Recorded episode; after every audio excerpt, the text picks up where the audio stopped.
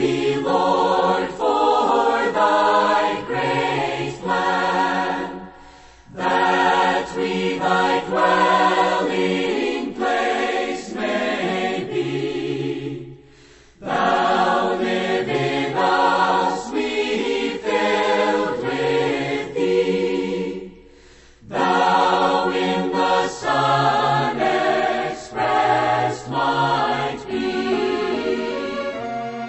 Welcome to Life Study of the Bible, brought to you by Living Stream Ministry, featuring the ministry of Watchman Nee and Witness Lee, two ministers of God's economy who served together in China for nearly 20 years. Watchman Nee was imprisoned by the Chinese government in 1952 and remained there until his death in 1972. Following his imprisonment, Witness Lee carried on this ministry in Taiwan and eventually in America and ultimately around the world. He served the Lord for more than 70 years before going to be with him in 1997. His major contribution was through a 21 year labor he called Life Study, an exhaustive commentary on the entire Bible. This program is based on those messages. Before we join today's show, we'd like to give you our website where you can find more programs just like this one. It's lsmradio.org. Again, lsmradio.org. Now, here's our show today. The sequence in 1 Corinthians is really marvelous. Most readers of the Bible are aware that the church in Corinth was full of problems. The very same kinds of problems that may plague our church today. Division, jealousy, strife, and ambition, just to name a few. In short, the Corinthians were lacking in the genuine experience of Christ as life. So the apostle Paul, after first pointing out these problems, then points them to life and building. Actually, this loving care of the apostle and the word of God is for all of us. 1 Corinthians chapter 3 verse 9. For we are God's fellow workers. You are God's cultivated land, God's building. We are exploring 1 Corinthians chapter 3 again today, and it's uh, a good, uh, and it's a marvelous pleasure to have Gary Evans back with us. Gary, good to have you in the studio as you're uh, in Southern California, and so I took the opportunity to sort of drag you in here today. Really glad to have you back. Oh, you didn't drag me in, Chris. It's always a privilege to be on the life study of the Bible. Gary, the verse we read a moment ago, Paul, of course, speaking on behalf of the apostles, we are God's fellow workers. You, the members of the body of Christ, you are God's cultivated land or God's farm. And nothing probably uh, symbolizes or typifies life more than a farm, does it? Very organic term. I like that word organic. Uh, farm is for growing. And you don't have a farm to do uh, sports activities. You don't have a farm for entertainment. You have a farm to grow something. And God is in the business of growing something. But what He's growing is also a building. Ah, you are God's farm, God's building. Yeah. And that progression again is going to be uh, a big part of our program today. Why don't we join Witness Lee? Before we do, let me point out another verse. He will refer to a couple of verses even in Matthew chapter 13. Behold, the sower went out to sow, one of the parables in Matthew 13 on the kingdom. And then in verse 37, the Lord is the sower because he says, he who sows the good seed is the son of man. So even we're God's farm. We're these tender little plants growing in the farm. The sower was Christ himself, and even Paul says, I have planted. So a co-labor, a co-working here between the Lord and uh, those whom he has given to the church to uh, do such a work. Here's Witness Lee. After these six points, feeding, drinking, eating, planting, watering, and growing, Paul all of a sudden says, you are God's farm. And a farm is a cultivated land. You've been touched by God, cultivated by God. So you are God's farm. Growing Christ. You know, in Matthew 13, the Lord says, He came as a sower to sow the seed. And the seed is He. And the seed is the Word in the Spirit. Jesus came as a sower to sow God into us. And we are the earth. We are the ground. We are the cultivated land. We are the farm to grow Christ. In other words, to grow God. The church is farm. At this farm, Paul says, you are the building. You are not only the farm, but also the building. To be built in the church is that to grow. To grow means what? To have yourself increased with Christ. In the spiritual building, to be built doesn't mean to be connected with others. It means to have your natural life reduced and to have Christ within you increased. The more you have yourself reduced and the more you have Christ increased, the easier for you to coordinate with anyone. If you are really building, that means you have been reduced and Christ has been increased within you. Wherever you go, wherever you are, regardless who is who, you just can be one. This is to be built. Gary, we've pointed out before, but it's uh, really profound, I think, in this portion we just heard. There's a progression here between the growing aspect and the building aspect. On the one hand, when something grows, it's increasing. Something's being added. But when we get into the matter of the building here, which both are implied very clearly in Paul's word in chapter 3, there's not just the matter, the necessity of something to grow and be added. There's also this other factor that something needs to be reduced, on the other hand, isn't there? That's right. And you know, for the Lord to grow in us, there's the need for Him to have room. If you confine a plant to a small planter, it can't grow very big. My wife likes to do a lot of gardening in the yard, and sometimes she'll transfer plants to where they have more space to grow. And this day and age is really designed by God's enemy to fill up our being with all kinds of things to load us with all kinds of anxieties, cares, ambitions, and desires for things other than God, or just to occupy us right. with the things of this age. Right. And this fills up our being and it makes it difficult for the Lord to grow. So often God will allow us to go into difficult situations in order to open up our being. I think Brother Lee will touch on this later. You know, mm-hmm. for God to grow, there needs to be room in us. And most Christians don't understand what Christian growth is. Yeah. I know for a long time I thought Christian growth was for me to become more humble, more Christ-like, uh, more a better uh, example of what it's like to be a Christian, a good moral person, or spiritual, or Bible knowledge. But in the Bible, the highest definition of Christian growth is in Colossians 2:19. And there Paul again talks about the building and again, he talks about something organic. Mm-hmm. He says, the building grows with the growth, growth of God. God yeah. In other words, what's growing here is God. But it's not just God by himself. It's God in man. That's why it's a building. It's a corporate building of God building himself into man. But we all know to allow God to grow in us, we have to make room in our being. That's why it's so important every morning to have a time with the Lord before we get busy with the day, to open up our heart to Him, to call on His precious name, to tell Him a thousand times, Lord Jesus, I love you. And the more we open up to Him, and the more we empty ourselves out, and we become, like the Lord said, poor in spirit, then the Lord has the way to grow in our being. And this makes us also part of God's building. God's building is the growth of God. Gary, that was a wonderfully clear definition of both the growing and the building, particularly how these two work together. It becomes the building when the growth is really the growth of God Himself within us.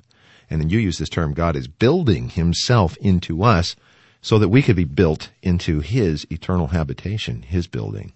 Well, that's what Paul said in Ephesians 2.21. Again, he continues this organic sense of God's building. In fact, let me read it to you. He says, In whom all the building, being fitted together, is growing into a holy temple in the Lord. Wow. So again, Paul considers this a matter of life and building. And Peter did the same thing in 1 Peter 2 5. You also as living stones are being built up, a spiritual house. So the apostle Peter had the same thought. God's house is not an outward organization. God's house is not something inorganic. Rather, God's house, God's building is living, viable, growing, is something vital and full of life, full of God's life. Here we have the Apostle John, the Apostle Paul, and the Apostle Peter. In all three of their contributions to the New Testament, this line or this dual line of life and building is there, inescapable. How uh, grateful are we, Gary, to the Lord that uh, such a ministry exists on the earth today when this kind of light is unveiled and brought to uh, all of God's people. And I appreciate so much what Witness Lee said that the more God grows in you, the more you can coordinate with others. It's amazing that we believers who all love the same Lord Jesus Christ so often cannot coordinate with each other but become independent lone rangers. We become loose cannons often. I speak by experience for myself as well. but the more God grows in us, the more we're able to coordinate with anyone. And that's God's building. Well, Gary, our time's uh, escaping, and let's get back to Witness Lee. Another critical factor related to the building is the matter of foundation. In chapter 3, he goes on, Paul goes on to speak of the foundation of God's building. According to the grace of God given to me as a wise master builder, I have laid a foundation, but another builds upon it. But let each one take heed how he builds upon it. For other foundation no one is able to lay beside that which is being laid, which is Jesus Christ. So not just a building, but on what foundation is this building being built? Let's go back to Witness Lee. Paul says, You are God's farm, you are God's building. The farm is for the building. Whatever is produced in the farm and by the farm is for the building. As a building, it does need a foundation.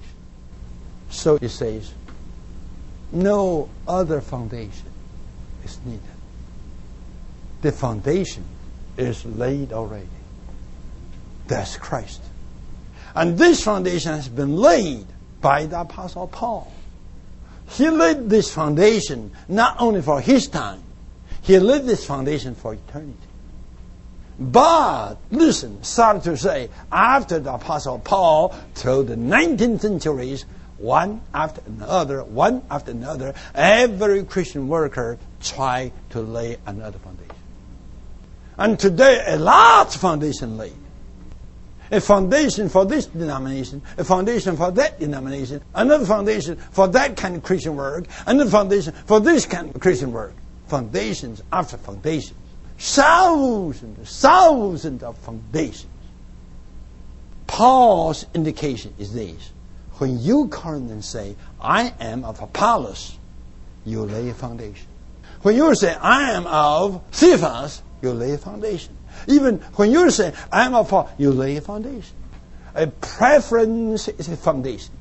A choice is a foundation. I prefer to have immersion. This is a foundation.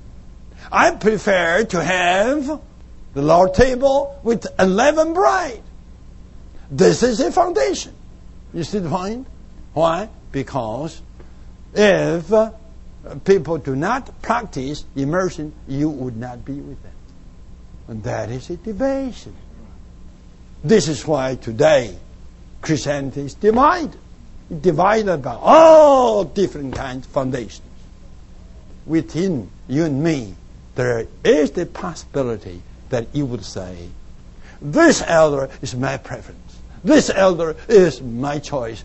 What is this? This to lay a foundation. This kills the body life. This kills God's building. You see? In other words, this is not the building up, this is the tearing down. When the Corinthians says, I am Paul, I am Apollos, they were destroying the temple of God. Uh, Gary, we were enjoying this high vision, this high revelation of life and building, and now we get a very sober uh, I would say, a word of warning and also a word that accurately describes the condition that has really overtaken us in the body of Christ in Christianity today, hasn't it? Well, that's a good way to put it, Chris. Overtaken. You know, freedom of choice or preference is a right that all of us cherish. You know, I like to be able to go to a restaurant and choose mm-hmm. what I want to do. I like to choose what I want to study. I like to work where I choose, drive with a car that I choose. That's a, a wonderful freedom in culture. But when you come to the body of Christ, you can't transfer preference or choice into the body of Christ. Otherwise, you end up with division. And of course, the Apostle Paul here, as Brother Lee so well explained, he touches the matter of leadership, and that's still a problem today. People rally around leaders and become uh, great fans of wonderful, charismatic personalities. So we have to be just as on guard today as the Apostle Paul was in that day. Otherwise, they form divisions. Also, another thing that I've noticed very strong today is the tendency to lay a foundation of worship style. Yeah. In fact, this right. is a subject of a lot of Christian journals. Yeah. People just take the liberty to have worship according to their own preference. In other words, if they're really fond of contemporary music, they have contemporary worship. They become a church that has that kind of worship. Others that love rock music will go to a hard rock Jesus church.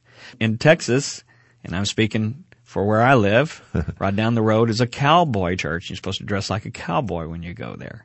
So even the style of worship and the culture you come from can be a preference.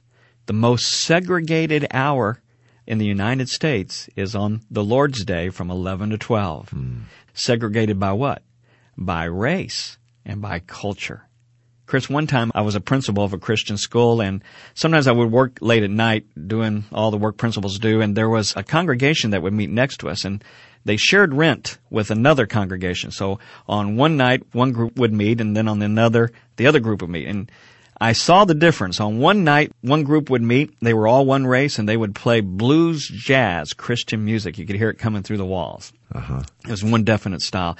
Then the very next night in the very same building, an entirely different race would meet and it was high-paced Latino Christian music with a whole different beat. And these two congregations shared the same building but never met together. What separated them? Preference in worship style and culture. Well, there's a lot we could say. Time is not going to give us that luxury, Gary, but uh, I think the message is uh, uh, very poignant and has landed in all of us. Let's go back to Witness Lee. Talk some more about this building. What is building? Building is to reduce yourself and to have Christ increase in you. If so, you will have no preference the Lord may lead you to go to a place which will be very hard to you. Hallelujah. Amen. Hallelujah for that kind of hardship because that will reduce you to the uttermost. Amen. And that gives the rule in your being to Christ. I tell you, that will be the real growth. You'll be happy about that church. This is exactly the way Paul means in writing chapter 3. Why he wrote chapter 3 right after the first two chapters? Just because of this. You Corinthians have your preference. Your preference of me. Your preference of Apollos. Your preference of Cephas. Your preference of this, of that. Your preference of Judaism, some of you have the preference of your Greek philosophy, your preference of persons, your preference of matters, of things. These are what? Laying foundation. But no foundation, no other foundation can be laid beside that one which I have laid. Paul said, He laid the foundation. That's Christ. Gary, there's a, a wonderful tie in here back to where how we began the program, what we covered in that middle portion, and how it concludes here.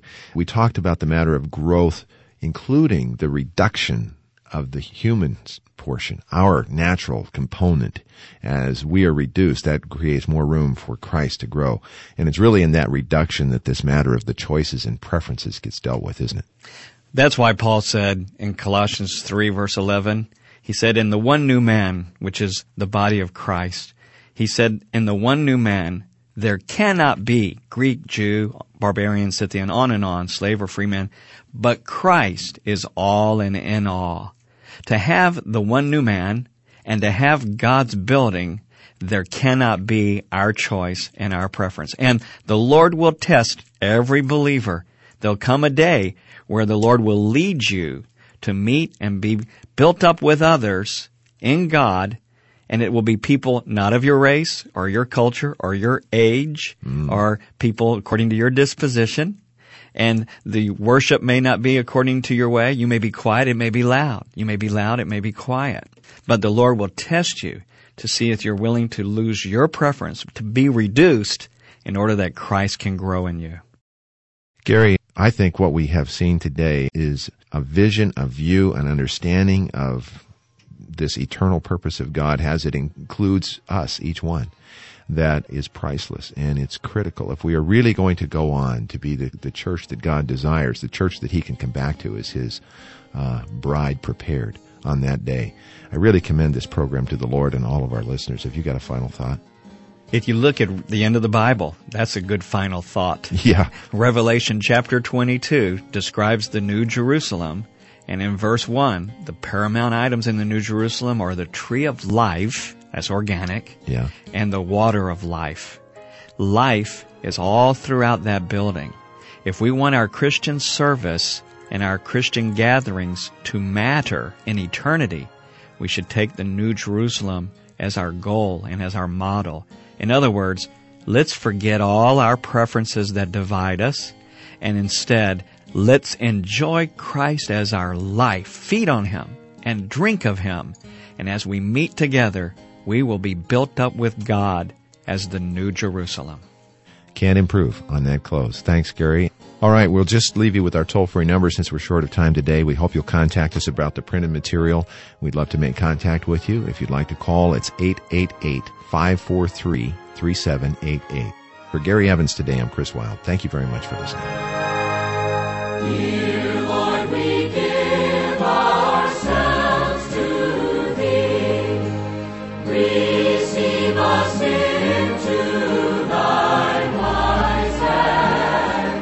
Thank you for listening to Life Study of the Bible with Witness Lee, brought to you by Living Stream Ministry.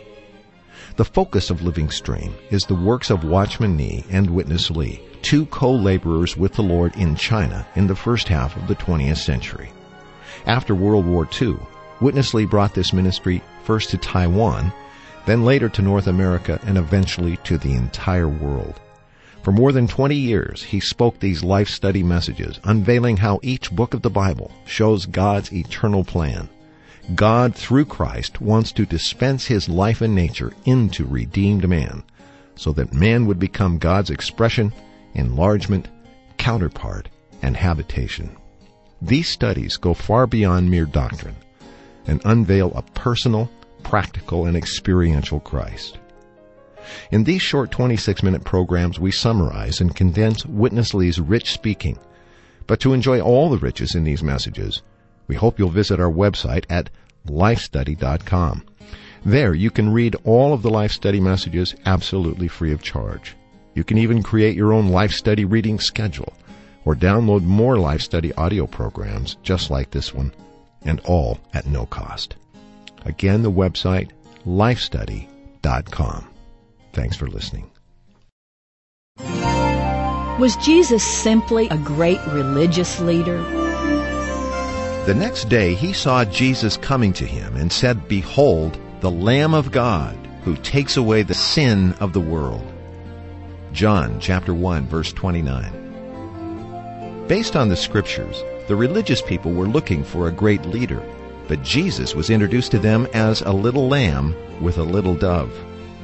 The Lamb is for redemption, to redeem fallen man back to God. And the dove is for life giving, for anointing, to anoint man with what God is, to bring God into man and man into God. Both the lamb and the dove are needed for man to participate in God. Scripture, John 1:29, and commentary from the New Testament Recovery Version published by Living Stream Ministry. For more information, visit lsm.org.